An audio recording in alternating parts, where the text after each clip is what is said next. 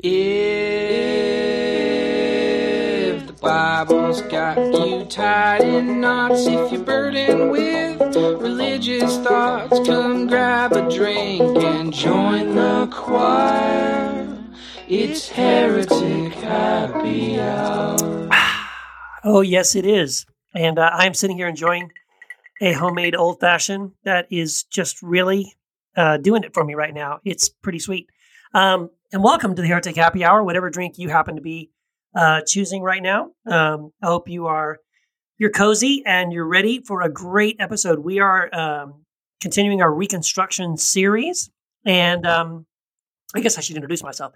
Hi, my name is Keith. Hi, Keith. way to go! Uh, one of the co-hosts of the Heretic Happy Hour podcast. Uh, I'm the uh, I'm an author of several books, including just recently released um, Jesus Unexpected, um, Ending the End Times to Become the Second Coming, uh, with a forward by Baxter Kruger. And uh, I am joined by my amazing co-hosts. Mm, I'll just let them introduce themselves. Why don't I just do that? Why don't you guys introduce yourselves? Say hi. I'm gonna I'm gonna just sit back and enjoy this uh, old fashioned. I'm Katie Valentine, and I'm a little jealous of that old fashioned because I've been um, down with a t- minor illness, so I have like tea and water in front of me. Uh, and I'm the author of Sex, Slavery, and Self Control. And I'm also really excited to tell the heretical tribe. I'm going to be launching a class in January on how to find your ideal church. Woo-hoo! And you'll hear a little more about that as we're getting on into the episode. So if people have, if you've been searching, that might be of interest to you. Cool. Yeah, baby. I'm Derek Dave, and I'm a heretic. Yes, you are. Yes, we know that. That's why you're on this show. Oh, yeah, that's right. Damn. Yeah, so I'm the author of Deconstructing Religion, and um, and I'm thinking about writing a second uh, sequel to that book called Deconstructing Religion Two. Burn that shit to the ground. All right, I'm going to go in and pre-order one right now. Yeah, that's a, that's a great subtitle. Great subtitle. And that that would make me Matt DiStefano batting cleanup here, saving the best for last. Uh, just kidding, just kidding, y'all. And I am the author of multiple uh, books that you can get right now on Kindle for three ninety nine. So I've got Heretic from the Blood of Abel and all of the Bonfire Sessions uh, booklets, which Keith says are worth every penny, and they're only worth ninety nine pennies. So go, so so fuck that guy and go pick them up right now. Yes, money well spent. Money well spent. I, I guarantee. I guarantee you can't spend a better dollar. I, right. I gave my pound of flesh this weekend. What's the price when they're not on sale, Matt? Oh, the bonfire sessions are staying at ninety nine cents. All right. Yeah, because they're nearly worthless. That's not true. Come on. No, they're good. They're good. You were number one, aren't you? Like number one in your category, like still? No, not still. It only lasts a short time. You know this, Keith. Like oh, I know. Yeah, it's true. it's it's funny because it's always some of the books that I wrote, and then C.S. Lewis, and C.S. Right. Lewis is always there, and he wrote that like a hundred years ago. It's like, come on, man. Which He's C.S. Lewis book was it? Uh, the the abolition of man. It's always Oh in my the top like five, and it's Who's been like behind that? I, a lot of people apparently. Apparently, yeah. Wow. I mean, C.S. Lewis is fine. It's just odd. Yeah, Yeah. it's odd. Yeah. Yeah. But anyway, excited to be here again. Yeah, some uh, some uh, Anglican church is doing like a you know a book Right? study or Some, something yeah. every every every week. global Anglican book study. C.S. Lewis. So Derek, don't we have something to tell these fine folks? Yes, we do. We have a hotline. And if you exercise the muscles of your index finger, you can dial 240 343 7379. Once again, 240 343 7379. And we have a voicemail. So roll that beautiful voicemail footage. Hey, my name is Dylan. I was just uh, calling to let you know that I, I thought that the recent series on conspiracies was uh, rather unfortunate. Uh, most of most of the material that you guys put out is uh, fantastic, and I think that it helps people to um, to get a a fresh look at the Bible and what it means to be a Christian. And and I think that is good, but I think that tying um, that perspective to uh, conspiracies was, as I said, rather unfortunate. And um, hope that you can you can somehow uh, recorrect course, and um, hope that it all goes well. Cheers. I'm sorry. Yo, come on now. No, what I heard is that Dylan likes the show most of the time. You know, conspiracy theories weren't for you. Um, we had a lot of fun doing it. I had We a lot did. of fun with uh, with the conspiracy theories. It's fun to lighten it up once in a while, you know. Yeah. So so much you can talk about the Bible. We got to talk about other things once in a while. I mean, I'll be honest. Uh, it, it uh, as much fun as I had doing it, it really wasn't a self indulgent series. Just because, I mean, I really wanted to do a podcast about these topics, and I know there really wasn't any. Most of them had no real connection to anything uh, theological, spiritual, which is why we wanted to jump back into a theological series after we finished it.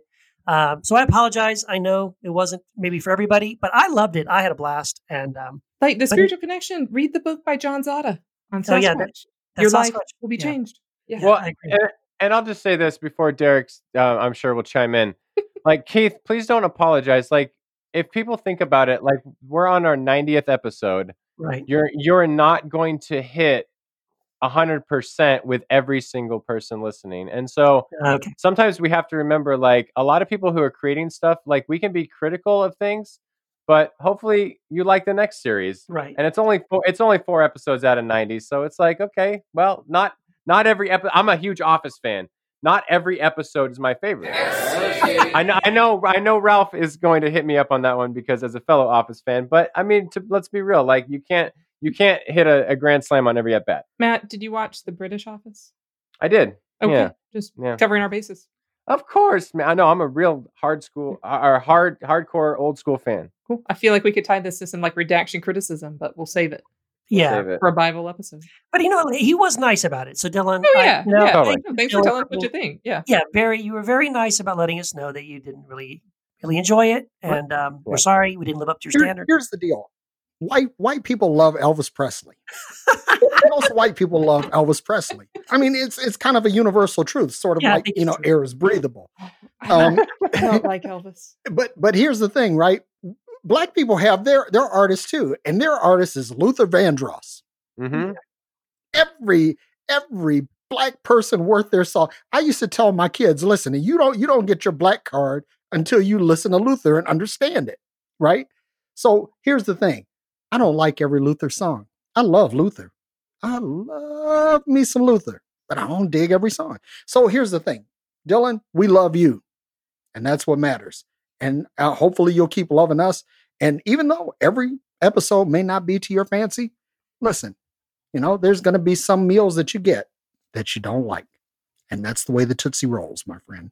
Beautiful. Well, speaking of kind of fitting um, fitting things into new boxes, thinking of things in creative new ways, like we did with the conspiracy theories. Let's introduce our heretic of the week. Y'all will not be disappointed. Um, she is talking about really fun things in really new ways. So let's meet our heretic of the week. It's the Heretic of the Week. Hi, my name is Brenda Marie Davies, and everyone out on the line tells me that I'm a heretic. Hi, Hi, Brenda. Hi, guys. Brenda, welcome. Hey, it's great to have you. Um, so, you know, we always start off by asking our guests or heretics of the week, why would anybody consider you a heretic? well, because I think that I am. I, I actually, I've been called a heretic so many times, and I just asked Alexa this morning what it was because I've never had a real concise definition. So I'm like, well, yeah, as someone that goes against the grain that isn't really subscribing to what the church has told them to be. Are there other negative connotations to it? Oh, well, yeah. Heresy is in the eye of the beholder, you know? yes. Well, of course, that that is the thing. I mean, usually when someone calls you heretic, they're not intending to say you're a forward-thinking thought leader. I mean, I'm just saying, I, I saw it as a compliment. I was like, oh, sounds great. well, that's how you should take it. Yes, yeah. even if that's not how they mean it. So, are there any are there any specific things that um, that you've been kind of vocal about that have made people decide to uh, to compliment you that way? Yeah, absolutely. I have a YouTube channel and podcast called God is Grey, where I debunk myths of theology that a lot of the evangelical script has given us over and over again. So I like diving into history and theology and also dun dun dun feelings, which are so demonized in the evangelical circles, and just encourage my audience to really think for themselves and be spirit led, which ironically is what I feel like Jesus was always telling us to do. But mm-hmm. when you're coming out of that black and white evangelical doctrine, people get really scared about thinking for themselves, embracing history, nuance, the complication of the Bible. Um, I dispel purity culture. I'm LGBTQ plus affirming, mm-hmm. sex positive. I believe in climate change. I do not like Trump. So these are all controversial things. Although I do try to stay out of politics as much as I can because I, I don't want to chase everybody away from me. I'm trying to make it an inclusive space. Yeah.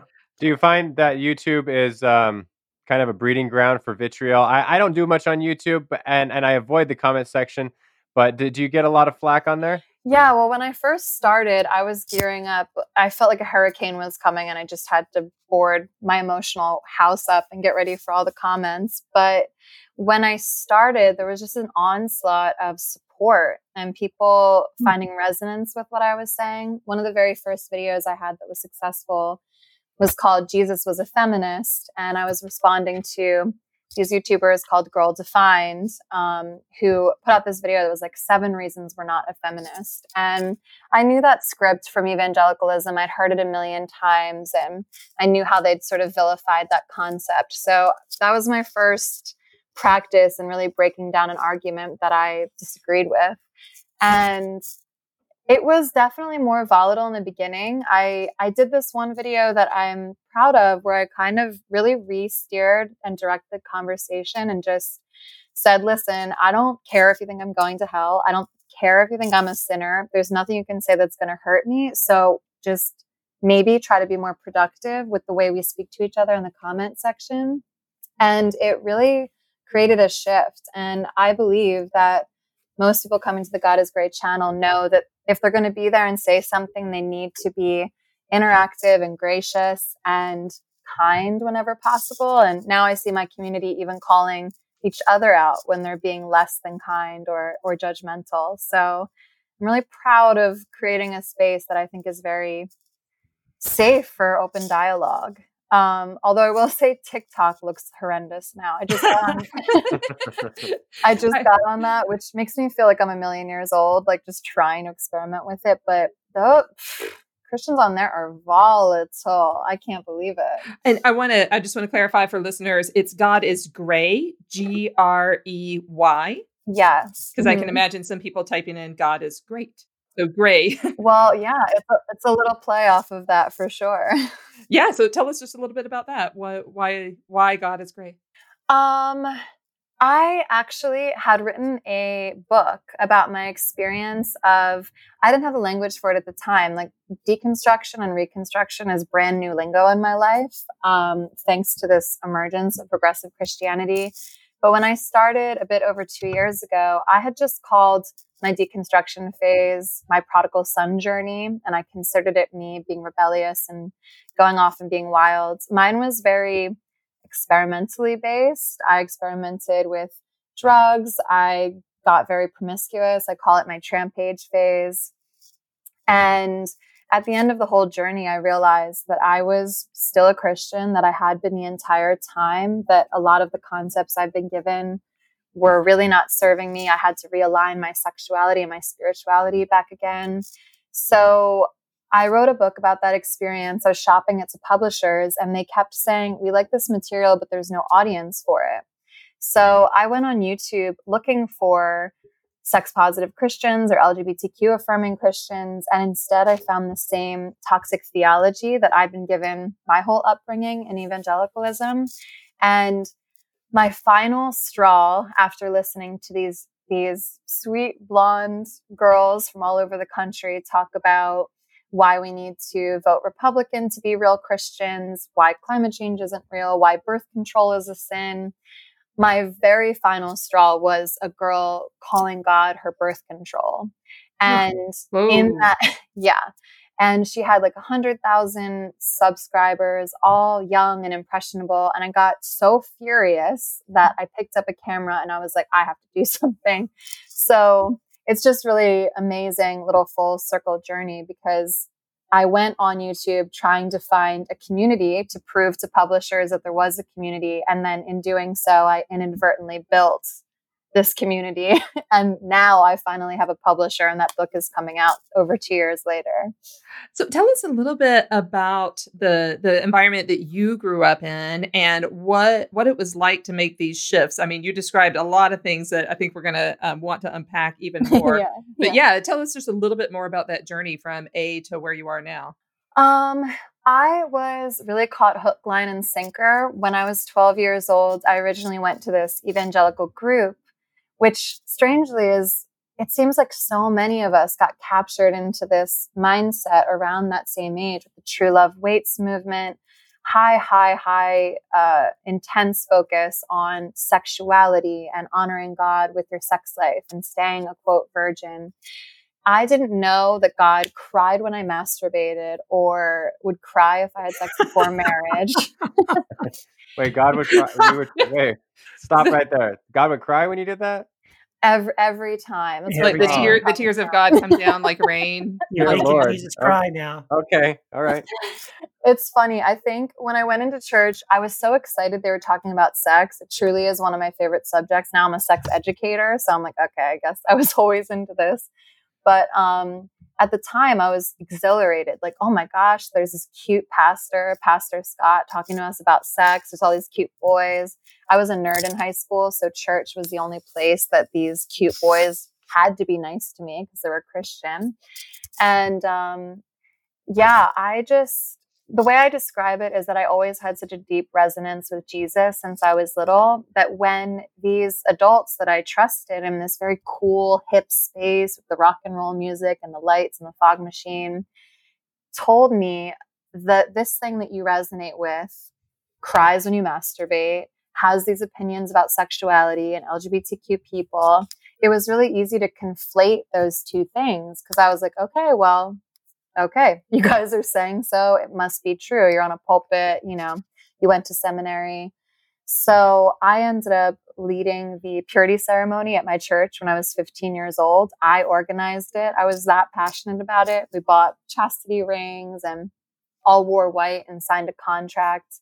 I don't think any of us, I think one girl made it to the altar out of that group of like 18 kids. Um, and I was praying on the front lawn of my school. I was arguing with my biology teacher. I was just the most pristine little evangelical sweetheart you've ever seen. And it wasn't until I was married and I found out my husband was cheating on me that I describe it as the pendulum breaking, where I'd spent my whole life trying to abstain from sexuality and be perfect and and be what they told me God wanted me to be. And as soon as that happily ever after narrative the evangelical church gave me broke, my pendulum swung all the way to the other side and I didn't create a sexual ethic that was healthy and you know autonomous and good. I just went all the way and really abandoned everything because I also was learning so much about these dichotomies. You know, if you are a Christian, then you are a virgin till marriage. And if you're not, then you call everything into question. So I definitely had a moment where I was sort of just throwing the baby out with the bathwater. And I was like, well, I'm not a virgin anymore. I do want to sleep around. So I guess I'm just going to do whatever I want.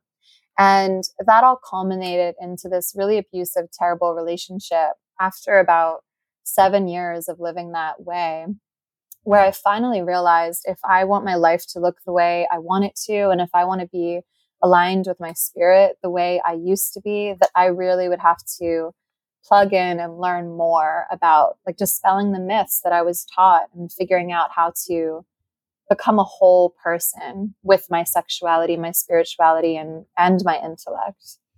So Brenda, when I went onto your YouTube channel and the introduction, and you you said that you were a Christian, you were a sex positive Christian, I was like, yes, this is. I felt like we were going to be best friends right there, and I love it that you just. That's like one of the first things you say on on your YouTube channel. So tell us, you know, for you, what what is sex positivity? Well, I get so frustrated because a lot of people hear that sex positive term and think or say, oh, well, God is sex positive. God loves sex. You know, how all these evangelical churches had these like hot pastors that really regretted sleeping around before they got married. Now they have their hot wife that they have hot sex with. Like, there's just this whole narrative they give that is sex positivity and evangelicalism. And when you really break that down and see that it only works for a certain number of people. Like I do believe you can quote save yourself for marriage and ride off into the sunset and have a million orgasms and live happily ever after. But the more you get on the ground level and talk to people, especially LGBTQ plus people, you realize there's nothing positive about that sexual ethic because it's not based in real conviction. Because when you're living off of just rules and restrictions that are kind of on this like sliding scale of what you think is a sin according to a certain day or what someone told you is a sin versus pressing into true authentic sex positivity which is about enthusiastic consent and the honoring of your and your partner's bodies and really embracing who you're meant to be with your sexuality and not shaming yourself for kinks, not being in a state of fear or crying after sex, these are things that it takes a while for Christians to get back to because it's so different than the sexual ethic we've been given. Also, sex positivity for me in the religious view or the Christian view would be that we have to stop comparing, especially women's bodies, to objects. We are not chocolate bars. We are not dirty glasses of water. We are not chewed up pieces of gum sexuality is a renewable resource. You don't lose anything. This is why I don't like or use the term losing your virginity because what are you losing? Nothing. You're gaining an experience. You're learning more about yourself. You are ideally reveling in and sharing something beautiful with the partner that you've chosen. So, that's what it's about to me getting rid of all of these ideas of loss and mourning and shame and fear and replacing it with true, authentic, sex positive concepts. Wow. Awesome. Uh, you you mentioned um, the the YouTube channel is God is Grey. What what uh, and and it's a playoff God is great. What what do you mean by gray and why did you pick that term? I'm gonna get a little woo woo because I am a Christian girl, and well, Katie's Katie's gonna love that then. Bring it on! Bring it on! so, um, basically, I was I was doing great on my own. Like before I started the channel, feeling really rejuvenated in what I'd been learning about God, and getting ready to you know shop around this novel. And I was in my living room with a lover who was just a friends with benefits at the time, and now he's the father of my child uh, in the other room. um, but at the time, you know, I was just in such a state of peace and joy that I remember I just sat down in my computer and I had a real um how do you describe it when you just get overwhelmed by a concept or idea it was like a divinely inspired moment to the point that I I zoned out and I wrote down like over 40 videos that I thought I could make, dispelling different myths, concepts that I really wanted to discuss on YouTube. And when I popped out of that, I looked at my partner and he was like, Where did you go? And I was like, I think I have an idea. So it felt very outside of myself and divinely inspired. And when I sat down to get the channel ready, God is Grey popped in my head immediately. And I resisted it so hard. I was asking friends for other suggestions because I was like, I don't want to be divisive. People are going to be like, God is not gray. He's black and white. you can hear him already. Oh, trust me, I hear it every single day of my entire life, which I knew was going to happen. So I was like, God, come on, can we not? And God's like, nope, that's the title. And now I'm so happy because the way I explain it is that God does reside in absolute truth in black and white, but that we on planet Earth are stuck here contending with the gray.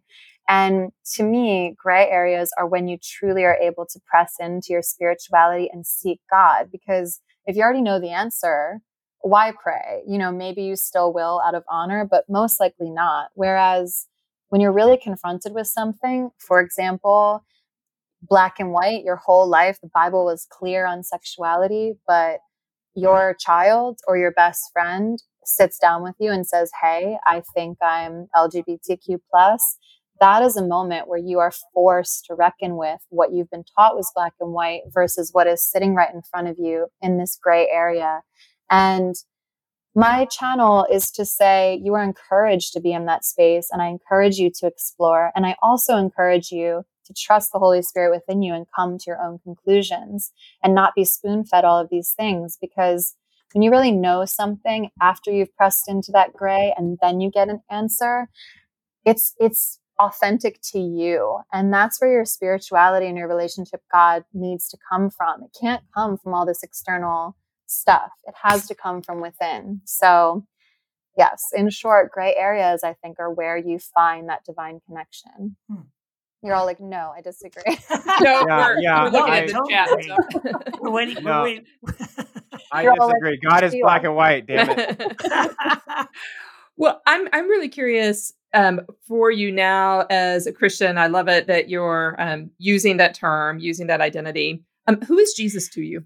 Jesus is exactly what I've been told, which is so bizarre because when you're in that gray space, that includes the very terrifying journey of challenging everything, including the divinity of Christ and whether or not that story has validity to it.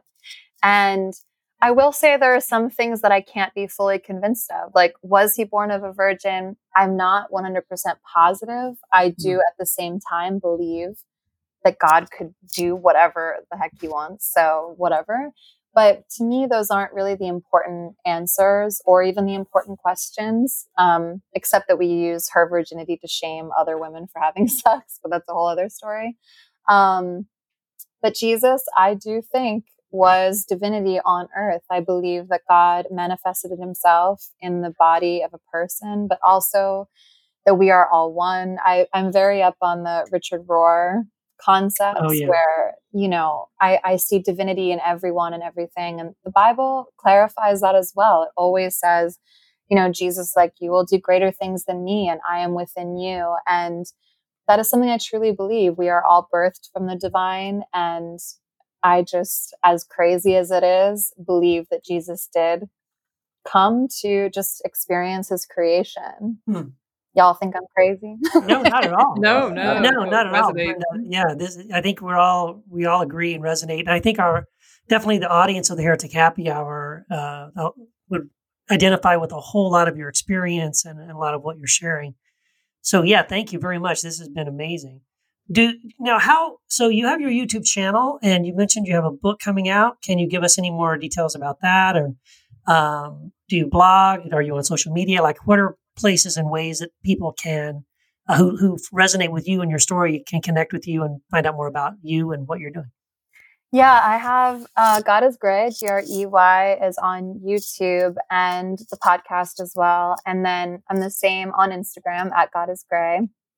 And the very exciting thing for me right now is that I have a book releasing April 6th. Although I will say pre sales, I have no idea how valuable they were for authors. If you pre buy a book, it really helps boost the energy around it and gets it sold to more places. So anyone who wants to support me, very appreciated. It's um, available on Amazon right now. It's called On Her Knees, the memoir of a prayerful Jezebel by Brenda Marie Davies. And that really tracks a lot of different things. I talk about all the gray areas from drug use to sexuality to the concepts of virginity and LGBTQ. And it's also wrapped around this story of me living in Los Angeles, trying to be this angelic, virginal girl, but really going down this rabbit hole of sexual exploration in Los Angeles with all these rock stars and movie stars and all of the um, amazing drama that comes living in this world. Oh. Well, the, the title of that book sounds amazing because there's so many double entendres and play on yes. words there yes. that I love it. Yes. Nicely titled. Yes. thank you. yeah, very cool. Well, thank you, Brenda. And you know what? Just just keep doing what you're doing. I, I, not that anyone can stop you, but I think it's just beautiful what you're doing. I think you're really helping people to get set free from a lot of really bad, toxic kinds of uh, Christianity that we're looking forward to uh, seeing the end of that and the demise of that kind of Christianity and excited to see people like you out there giving people alternatives like other ways of connecting with God, other ways of expressing their spirituality, their sexuality, their humanity. uh, and relating to God and to others uh, in just a very beautiful, healing way. So thank you for what you're doing.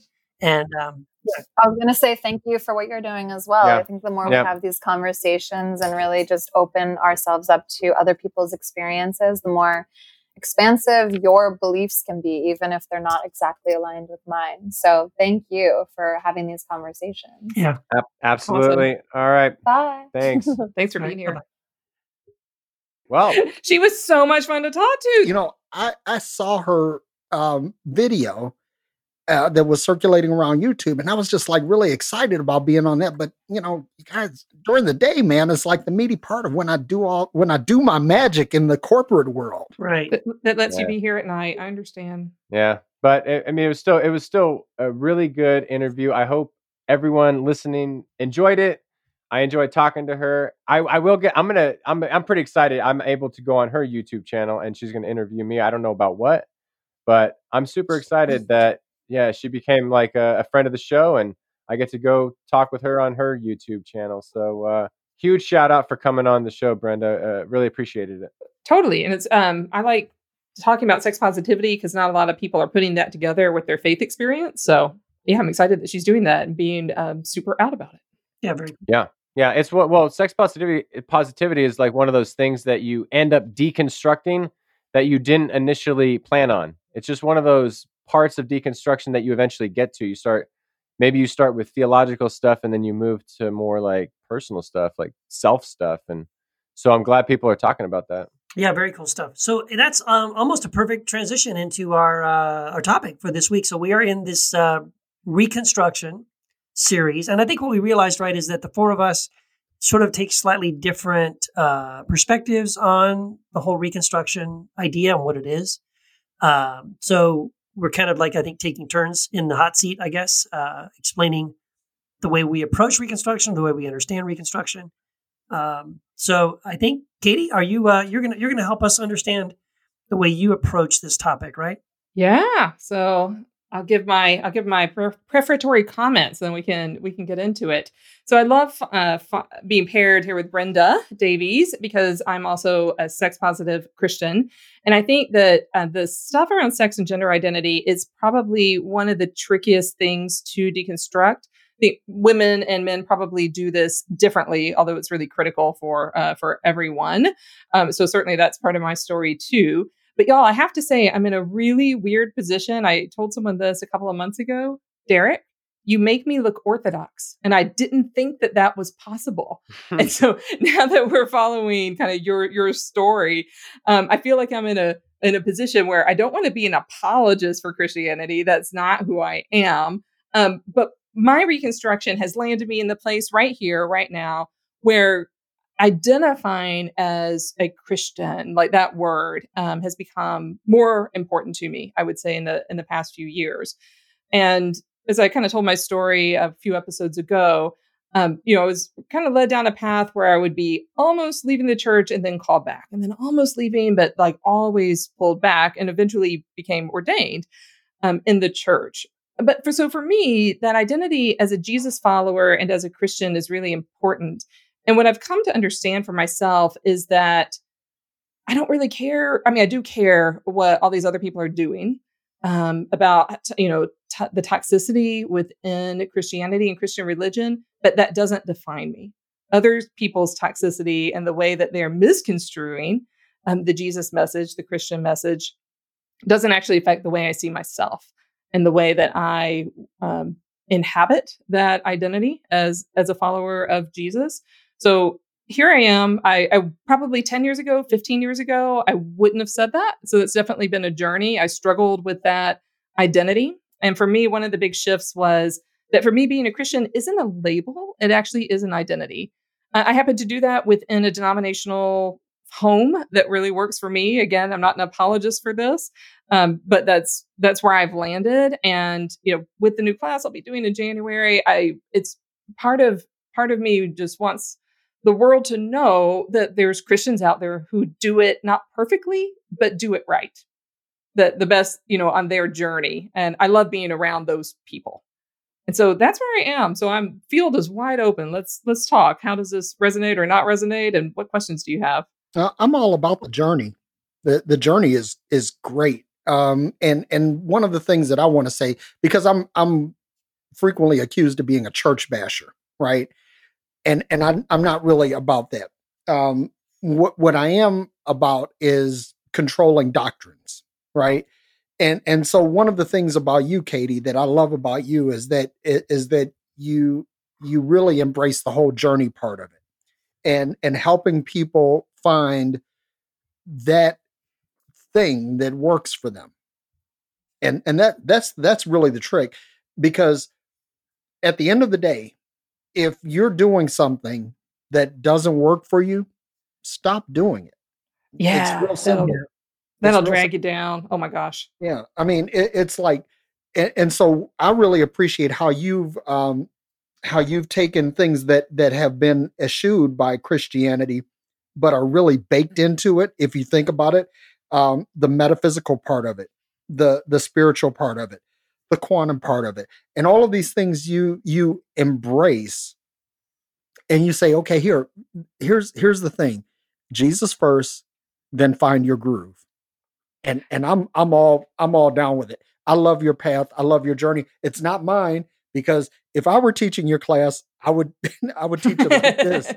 You know, you're trying to find a good church, don't. But Right, that's- yeah, but, yeah. you know, your knowledge is- Step one, step one, don't. yeah, and it's being in the wrong church is it, it's just deathly. I mean, it's just deathly. It will it, it will uh, it will fester in you in so many ways. So I definitely don't advocate staying in a place that's toxic. Great. Katie, you said something earlier um, that Christianity for you is not just a label, but an identity. And when we get into quote unquote my episode, I, I will probably talk about this from my perspective, which I'm guessing will be different than yours. So maybe explain that a little bit differently because I I don't take on the label Christian, but if for you the label it's not about that, it's about identity. What does that mean for you?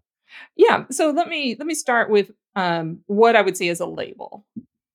So what I would see a label might be my like denominational affiliation or the particular church that I go to or uh, something along those lines, right? Even even like metaphysical, like I'm a metaphysical Christian, and, and in some ways that's a label.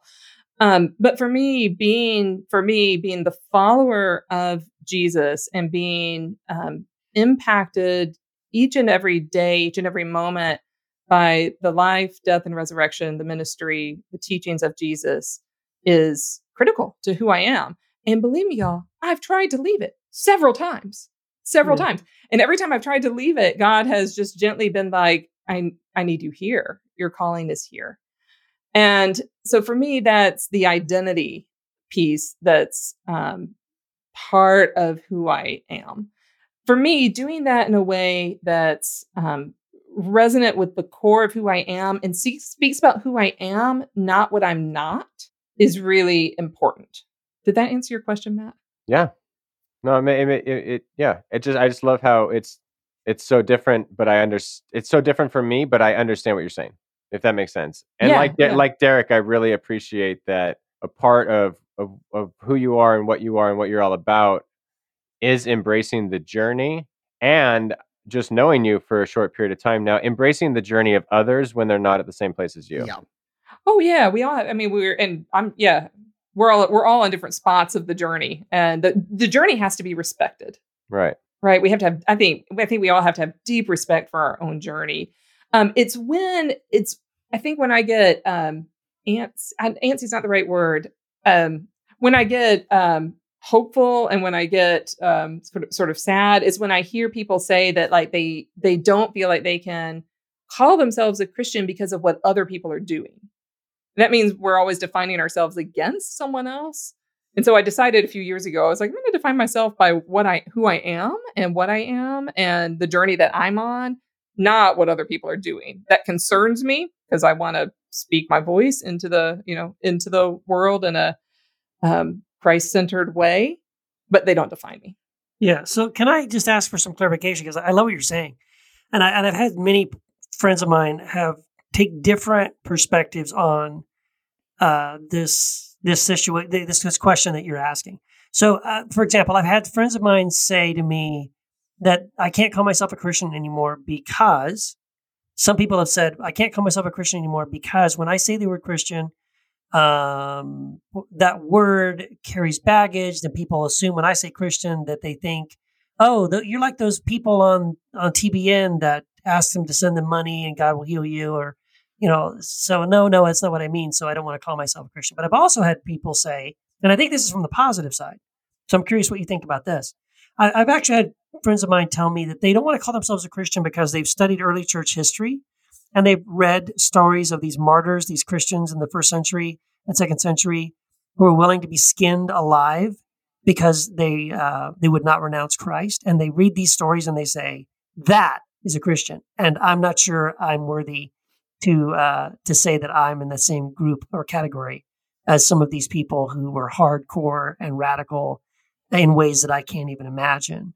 And so it's more out of respect for the term. In other words, not just like, oh, yeah, someone's ruined the term, and so I, I don't want to use it, but even at the side of saying, you know, uh, uh, someone who's a Christian in their minds is someone who's um, committed to the level of giving up their life and shedding their blood and giving up everything and all that. So I, I'm just curious, how what's your perspective on those two sort of different ways of of, of taking the stance of saying I I don't feel like I'm I want to take the label Christian. So um the so let's like let's speak to the second one first. Um let's not hold ourselves to the standards of martyrs. Mm. in, in, in order for our identity to come through because we're um but you know when it comes down to it in terms of like Derek was saying in terms of doctrine I don't think I don't have a lot so if someone's like you have to um, say that you believe in X Y or Z or we're going to skin you alive I'd I'd probably be like yeah I'll just say it and ask for forgiveness later I'm fine with that Right. I don't think that's going to affect my identity as a Christian. Right. Um, you know, uh, I might might feel bad about it. I might not uh, as well. So you know, I will. I wouldn't know what that moment will feel like until it's there. But y'all, I'm a female, ordained minister who's sex positive and is into things like chakras. There's a lot of people out there who tell me I can't be a Christian. Well, of course. right? Like there's a lot, a lot who are like, you know, any one of those things except for be, just being a woman would yeah. like, you know, oust me, right? Yeah. Um, you know, for the for the trauma piece, I think this is where it's I think it's just so important um that we work through um work through the traumatic experiences that we've had. And I've I've had my share as well, uh, including in toxic churches. And so when, you know, when just the word Christian kind of illuminates that we're undergoing, that we're still in a period of, of trauma, that we're still experiencing that, um, it's really important to have a safe space. And it's probably important to, to walk away from the identity or try on a couple of different identities until we find the one that resonates with us. And I just keep on thinking of what Rita Nakashima Brock said when she was our heretic of the week, um, when she was talking about moral injury with vets. But you know, I, I said, you know, can people who uh, have experienced toxicity in churches also um, experience this? She was like, yes, it's a betrayal by a community, and it takes a long time to work through that betrayal and into what we are, and not only what we're not.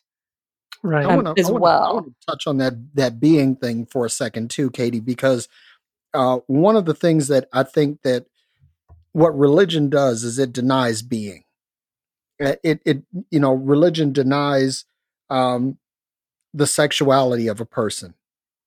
Religion denies the racial identity of a person. It denies, denies, denies. It doesn't edify or or or affirm any of that. And and so when you say that that Christianity is part of your being, I so identify with that because you know the thing is for me, I don't identify with myself as a as a Christian, not because of anything anybody's done, even though people have done a lot and more than enough to fuck up my perspective on that. But what what I'm I'm not a Christian or I don't identify as a Christian because I believe that Christ is too big for any particular ideology. It's too big for any particular religion. That Christ is is yes, he's a person or or there's a person of Christ, but that person of Christ made all of us Christ. And that this Christ thing is is is this is humanity big, or it might be even uh, universally big, or it might even be dimensionally big. But it's bi- it's certainly whatever it is, it's bigger than what we understand, and that's why uh, I I don't understand. I, I don't I no longer identify as a as a Christian, but I understand your perspective. Yeah, uh, that that whole being thing. When you say that, that resonates with every fiber of my spirit. Oh, th- yeah. I, I love the moments of resonance too. And, you know, for me, I, I have no problem seeing Christ globally or in- intergalactically for that, you know, for that matter. Um, and it still doesn't affect my identity as a Christian, as a follower of Jesus, as the person who inhabited that Christ spirit. And that doesn't, you know, and I can be, I feel pretty universalist, you know, within that. And so I love that we have two different ways of kind of conceiving that. Yep. The hugeness of that. Yeah. So for you, Katie, if I'm understanding, if I'm tracking what you're saying, it's for you, Reconstruction, part of that, the way you look at Reconstruction is sort of reclaiming um, without apology the terminology of, in other words, giving yourself permission to redefine Christ, the term Yeah. Christian in Right. ways that for you make more sense as to what you see Christ as. Yeah. And that are life giving. Yes, I like that. If it- yeah. If it's not life giving, we don't need it. Yeah, I love that. Yeah. And I and I certainly appreciate the uh, you know what? Y'all aren't going to take this from us. Like you don't get to redefine the term Christian as like white evangelical, anti-gay, anti-sex, all this kind of stuff. Like it's like no, I mean, I, I fall for this all the time, personally. Like a lot of times I'm like, y'all are embarrassing, and I don't want anything to do with the label. Like, I if that's Christian, I'm done Yeah. and it's almost it's almost like Katie with you. It's like no, you don't get to take that. You don't get to take that term Christian and have it mean all these homophobic, xenophobic, bigoted, racist things. Yeah. Exactly. Yeah. I like right. I can't control what other people do. I can control, you know, what I do. And I, I mean, I mess it up too. Right. It's like, not like I walk around being perfect all the time. Right. I have fall down Like, a you're- lot. You're a poster child.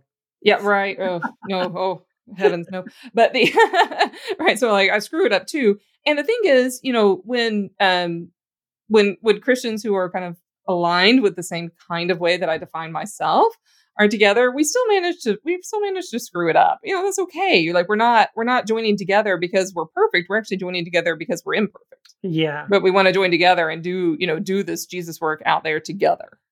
Right. That doing the Jesus thing, following Jesus isn't about perfection. It's just about um, that that commitment, that desire to follow Jesus. Yeah. I heard Derek in the background there. Yeah, Derek. Sorry. No, I, I, I, wa- I was, I was making a snide remark. I was saying, not perfect, just forgiven. Yeah, I got seen that bumper sticker. Bless your heart. right. Like radically imperfect, actually, I would I would say. Um But but but Yeah. but giving a shit. Like I mean, I I don't want to like speak to Christians' hearts and paint the broadest brush, but I don't know. I mean, I lived in that world forever. Like I I don't know. It just seemed like a lot of people weren't taking it that seriously. Right. No, Like you it's so it's not about like imperfection or perfection. It's just like, well, are you are you taking this seriously or not? Well, m- my thing is that you know when people have taken it and and redefined it, re um, perverted it, distorted it, right?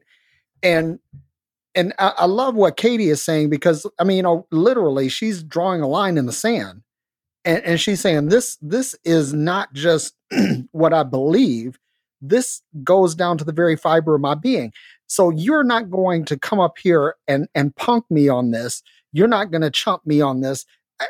I I I represent this that I follow, this that I believe, this that I inculcate into my spirit. And so fuck you guys. You're not going to come in and take this away from me.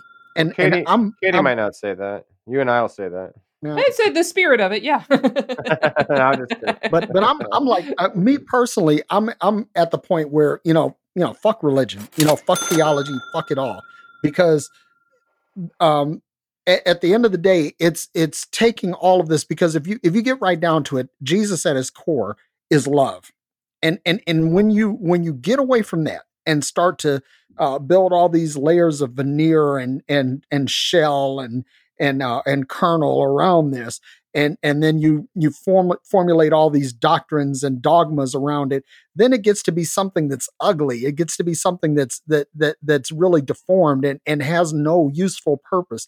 And and that's what i believe that that theology has done. And so when when when i look at katie and how she's presenting or representing uh christ i'm totally down with that. I'm totally on board with it. That that that's a christianity that i can embrace but it's like that all all the rest of it that's out here you know I, uh, no man no fuck it really well, yeah, the I'm curious what the rest of it is because no matter see my thing is um I, Trump you know, loving, gay hating, um, misogynist, uh, paternal, uh, uh, you you name it. I mean, it, it's like it, take any any any segment, any large segment, any broader segment of mainstream Christianity, and you get it. You know, see, this is the thing that that I think is really so beautiful about about you guys, about Matt, about Keith, about Katie, and about people like you, is that you guys you you guys have found the pockets of goodness,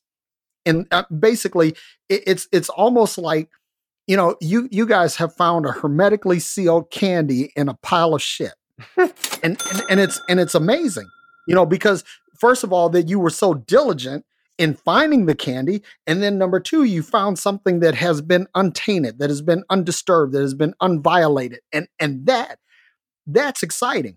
So so it's like listening to katie's uh her reconstruction and and explaining to the to the broader community explaining to our audience why she still identifies as christian. It katie i just want to say i get it i get it i i get it completely without reservation the, but oh, the thanks. rest of them the rest- well, see, so I'm someone who actually can't convey the middle finger over the air like this. but- Right. Well, so I'm actually someone who really enjoys structure. Um, it's sort of like kind of free spirited as I am. I really enjoy like I, I really enjoy structure. I really enjoy community. Um, I you know I like kind of having framework for things. I you know I belong to a denominational home that does not emphasize doctrine. We have no statement of beliefs. Um, for someone, you know, was for someone when they when they joined a church. Um, so that works like super super well uh, for me. But you know, I- think my part of my message, and I I had one of my mentors tell me this once. She was like, God has put such a burden on your heart. I mean, she's very traditional language, but she was like, God has put such a burden on your heart for the church. And I fought against that for a while because like I, I'm not about representing an institution at all. Then I finally I kind of realized that she was a little bit right. And I like I find myself in this weird position where I don't want to be an apologist. That's not who I, you know, not who I am. But I actually do enjoy like church and church community and structure when it's done right, um, when it's healthy. And one of the things that breaks my heart is that I just talk to people all the time, you know, who don't believe if they want to talk about chakras, they believe that they're to like, if they're to be, every church and across the world is going to tell them they're going to burn in hell. But I know so many, you know, I know so many clergy colleagues who would welcome that conversation and find a place for them in their imperfect community who's following Jesus the best way that they know how. and and And so like there's there's more out there, but like when we see the toxicity, that's all we can see. but but see again what what what I what, this is my my point is that you found the exception. I mean, it, and and again, Keith, you know, in his books, Keith's books are so they're so uh, conversational. It, it- it's not like you're talking to a, a, deep theology nerd, even though you are. It, he's he's having like this really great conversation, and and and basically, you guys have found the niches the the the grooves the exceptions and and what i guess what what i would like to see more of and and this is the sad part and you know going back to my discussion about quantum is that you, in the 20s you had uh, and einstein debating the whole thing about quantum versus you know um, general relativity and those things move the needle I mean, it it changed the entire sphere of scientific thought. But it's like Rob Bell comes in and says no hell, and and the church loses its shit. You know, it, what I'm saying is that what you've done, Katie, is that you found you found the beauty in the ugly, and and that's that's the amazing thing. And and I and I, my hats off to every theological mind who's found the beauty in the ugly. And my hope, my sincere hope, is that that you're able to take this and move the needle. Matt, that your book Heretic, it moved the needle for me. I, I I think it should be required reading for every member of every church in America. Honestly, um, Heresy. yeah, but still, I mean, uh, that's what we that's what we need to move the needle, and, and that's that's my frustration, is that you know you you have a Katie Valentine out here who gets it, who who understands you know Reiki and chakras, and and is not afraid to say that in in the same sentence as Christ. But if you say that, in the right circles, Katie, the heretic happy hour, man, that, that'll be the least of your labels. oh yeah, but so what? Yeah, but so I- what? and I Yeah. get So what? I mean, And that's I- kind of and where I am now. I'm like, eh, I- yeah, okay, yeah. Yeah, I me- appreciate your boldness. I mean, that's that's that's the whole thing. I just want to say I, I've used a whole lot of words to say I really appreciate. I, I mean, I I love you as a person, but I really appreciate you as a theologian, and I appreciate you as as as a scholar, and I appreciate you as a Christian. Oh, thank you, thank you. I um, I feel that very much. I appreciate that. Um, but you know, that's what um, I think for me, it was. It's been really important for me to find the circles where that I can talk to. Like, I don't want to be in an echo chamber, and I don't want to. I don't. I don't have any interest in trying to sort of persuade people in churches that are, uh, you know, Christians who don't believe that I am a Christian. That's fine. You know, they can think whatever they need. It's fine. I'm really interested in the people who are um, who are wrestling with their own identity. Like, let's talk. That's fun. Yeah, and I think that that's the spirit of Christianity right there. The way I understand it. What which part, Matt? Oh, just everything that we're talking about. That that it's you know it's about it's about meeting people where they are. It's about appreciating one another. It's about um you know like what what what Derek was saying that well and what and what you're saying like Derek will say things like we, we're not moving the needle enough in theology and and all that's true, but that that we just keep we keep going at it. We keep grinding at it and and we eventually get people to realize this. You know, it's not it's not about it's not about what your doctrines are and all that. It's just about it's about community, it's about love, it's about coming together, it's about being who you are meant to be. That's wasn't our wasn't our second episode on the Beatitudes. hmm Yeah, it's about like living that life, right? Living that life. Yeah. Yeah. I just I think that the church would be a better place if there were more Katie Valentines. I'll just put it Oh yes. Um, I'm not sure that that's totally true, but No, no, it- but the good it's news is I'm part of a church and I'm I'm one voice among many, many, many. So that's those voices are out there. We're just not always they're not always the loudest. and they need to be they need to be louder they need to be Yeah. amplified i mean you know shit if, if i can go out and and be your spokesperson be your salesperson and you know hey you know I'll, I'll go out there just like evangelicals do for their you know for their white jesus you know I'll, I'll go out there hey do you do you have, have you been introduced to katie valentine do you know katie valentine Hey, there you go. Well, Wait, was Jesus not white? Derek, I mean you you gotta explain this to me. Uh, well, that's another episode. Yeah. So, um, Katie, I'm curious what you think because I, I, I, I believe this kind of came up on the previous episode when Derek was leading us through his thought processes of um, reconstruction, and, and it's something he's he's brought up a couple times. Um, and the, the, his his conviction that in uh, the way he sees it that in theology, as compared to like let's say science or some other some other fields of study, that theology has not had an equal level of sort of uh, people that have moved the needle or advanced new thought in theology, um, you know, uh, in the same way. So I, I know I don't agree with that exactly, but I, I know that you have said something about that as well. Since you're on the hot seat, I would like to ask you uh, your thoughts about that. Yeah, no, so I, I don't agree. Um, what I do agree with, though, Derek, is, uh, and everyone, is that um, theology is not considered to be sort of a primary field that is consulted to help inform other fields. Um, that is definitely true within the academic world. I can you know, sort of attest to that. Now, within my professional guild, um, the so the Society of Biblical Literature Guild, um, it's not quite theology, but people really specializing in ancient scriptures um, you know, at the SBL, and some whenever we do meet in person, and one far day, one far away day, uh, when we're in a non-COVID world, you know, seventy-five percent of people who are there are um, older white men. About twenty-five percent of us are either female or women of color. So some of those men are certainly moving the needle. Um, some are not. Um, some are talking about things we've been talking about for two hundred and fifty years. But my life would not be the same without feminist theology, without womanist theology, without uh, mujerista theology, without these theologies that have recentered the questions that we're asking. Those theologies are life giving.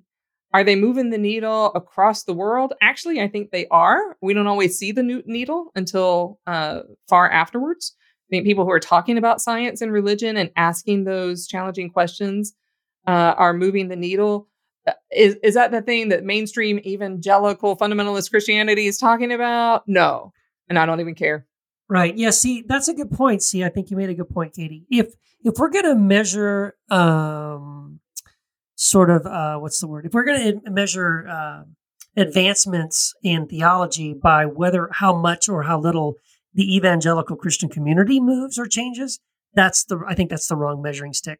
Uh, because I Well, think by about its- definition, how about its impact on humanity in general? That's, Right. That's the that's the question. right? And, and, see uh, uh, when when you when you look at like like advances in manufacturing, uh, you know, I tell people all the time, Henry Ford didn't invent the automobile, and he didn't invent the assembly line. What he did is he scaled it, and and he and he and he scaled it in such a way to make the automobile accessible to many people. That was a game changer. That that changed uh, manufacturing uh, as a as a discipline, and it also changed automotive engineering as a discipline. It was a sea change. It wasn't it wasn't something that that gradually moved the needle. It was like boom, there it is, right? And and that's and and I guess that's the thing that that I'm that I'm looking for. It's like when when Christiaan Barnard did the first heart transplant. It was like boom. It- it- there there was no going back to not doing heart transplants again after that. It, Right. it- the the you know the horse was out of the barn and and so every every uh, medical practitioner every cardiologist every transplant specialist they had to contend with this truth. This is something that now it's here. There's no more debating the ethics of it or anything else. Here it is guys. You got to deal with it.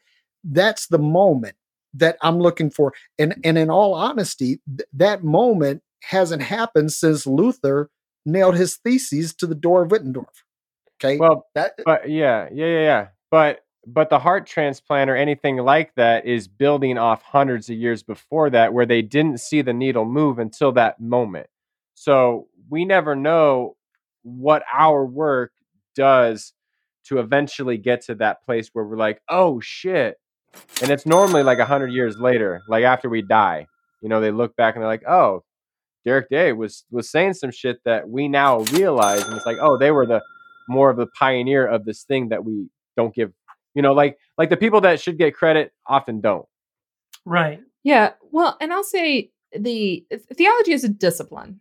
Um, The broad, like broad theological studies, especially for you know Abrahamic religion, A- Abrahamic religion. so's manufacturing Uh, yeah, right. Yeah, yeah. So I'm just I'm speaking like super broadly, not just within my kind of sub, you know, sub sub sub discipline. Um, the faith faith communities and individual lives of people and their interpretations of their spiritual experiences will always outlast academic communities.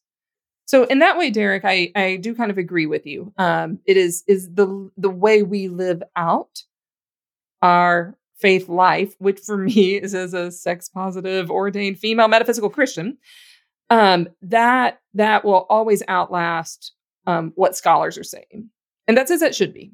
That is absolutely as it should be. Um, so in that sense, it is we we work by erosion of old ideas that are no longer life giving; those need to erode, and then by the slow, you know, hearts change slowly as well, and so those uh, you know, I think when we're living out our Jesus message, our Christian message, our whatever, fill in the blank for whatever your identity is, that's how needles get moved. Yeah. It's by groundswell, not by top down. Yeah, and and I get that, and and you you are one who I believe is contributing to that. I mean, basically all of you guys. Um, but I, I guess my thing is, is that um, I'm not happy with the glaciers. I'm looking for the volcano. Well, you need to nail some theses to a door. I, I do it every day. Right. You do. I know you do. I mean, And I so- appreciate that.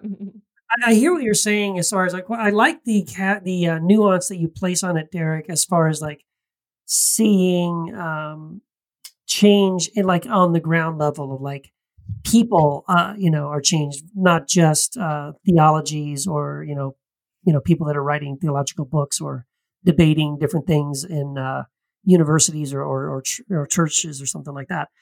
Um, so I guess if you take it from that perspective, you're right. I guess we haven't seen a huge huge change in a lot of areas um, as the result of some sort of theological things. But at the same time, I do see changes. I mean, I would see what's going on right now.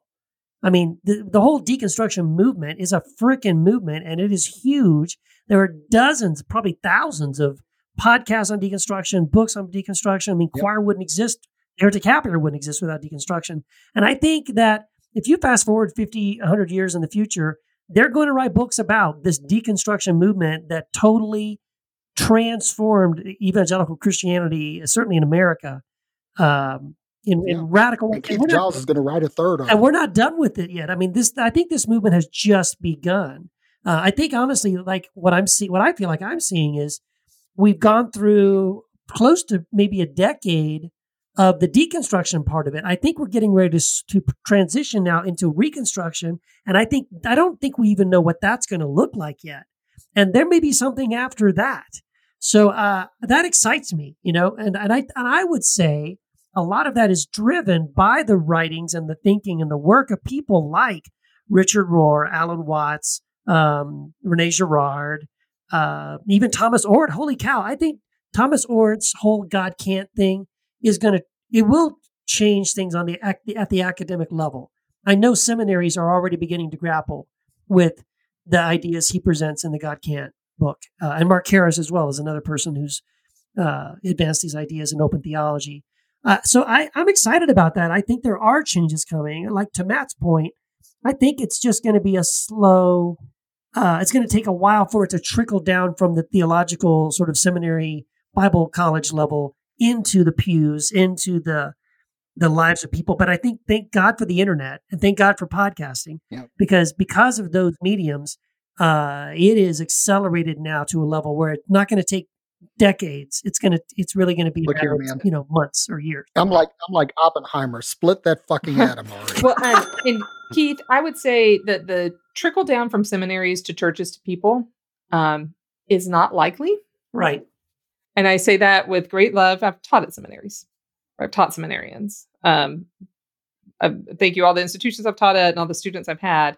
Um, but I know when you're an active working pastor, like keeping up to date with the latest and greatest theological books um, is pretty challenging. I actually think it's ground up Uh, yeah. that's the most impactful. I think. See, I think you're right. See, do, would you agree? I think that's what's happening with the deconstruction movement. I think it's the people Yeah. that are forcing the churches to address these questions and, and respond to these shifts. yeah, I have colleagues who listen to this podcast. They'll talk to me about it. Uh, clergy colleagues, they like it, um, and it's opening their eyes as to what people um, are experiencing in the world, so that they can be better equipped to address it Yeah, beautiful. within their Yeah. role. Because you know, clergy, it's a um, for me anyway, it's a sacred role. Um, it's a sacred mantle. I take it very seriously. I'm not actively pastoring a church uh, right now, but that relationship, the responsibility that clergy have within my, you know, my colleagues who take this so seriously. You know, they're all um, beauti- beautifully doing the work of Christ. Um, they they take very seriously the needs of people out there, and they want to know what those are. And so it's, I think that ground up, identifying what those needs are, is actually what creates the um, erosion and then the volcanic eruption, like Derek uh, desires. Yeah, which is which is all good things. And if people want to get more into what we're doing, it's it's great that people in who are colleagues of yours are actually listening to the show, Oh, which I think is I think is fantastic. So if you're one of those, head on over to heretichappyhour.com and see everything that we got going on. And we have a bookstore. So if you really want to get to know like people what people are reading of all the guests that we're we're bringing on this show, we have a bookstore at heretichappyhour.com where we have as many of the former heretics of the week's books generally more often than not are going to be 15% off of what you're going to get elsewhere and it's going to support the show so go check that stuff out and uh, let's see if we can keep this groundswell going by reading good material Awesome. Uh, we would also love to continue the conversation with everyone at Heresy After Hours. We have 2,100 heretics who are asking Woo. tough questions, giving great recommendations, recommending books from the bookstore. Um, they're snarky, but supportive all at the same time. And uh, for those who are Patreon members, who are patrons of the podcast, we have an exclusive group just for you. You get access to all of us. And so that's a, a little more intimate group. Oh, did someone say Patreon? Yes, the magic word, boys and girls. We do have a Patreon page, and it's for people who love the, the podcast so much they just cannot get enough. And so uh, we are doing all we can to accommodate you with bonus material, bonus interview footage, um, extra stuff uh, we're actually recording new stuff just for the people on the Patreon page. So we just adjusted our levels. Uh, people at the two dollar level, which is the entry level, and the one hundred dollar level, uh, those haven't changed, but we've added a two ten dollar uh, level where you get PDFs uh, from us, the for uh, for a co-host here, PDFs of our books. Uh, Twenty five dollar level is something we added. We're now um, every for every week uh, in each month, uh, one of us will take a week and record a unique special video uh, message just for our Patreon supporters on various topics, and that's for people at the twenty five dollar level uh, or above. And we just want to say thank you to everyone who supports us on Patreon. It means so much. It really blesses us. It means a lot for us to know that you do love the podcast. You do support what we're doing uh, financially. And uh, we love being able to record this extra cool bonus content just to say thank you. So thank you. And if you just happen to be not fiscally able to support the podcast financially on Patreon, the least you can do is give us a five star rating on iTunes.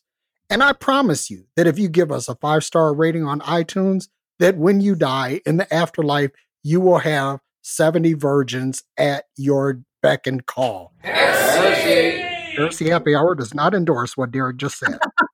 That's some sex positivity right there. What, what would Sort, David sort say? of. Yes.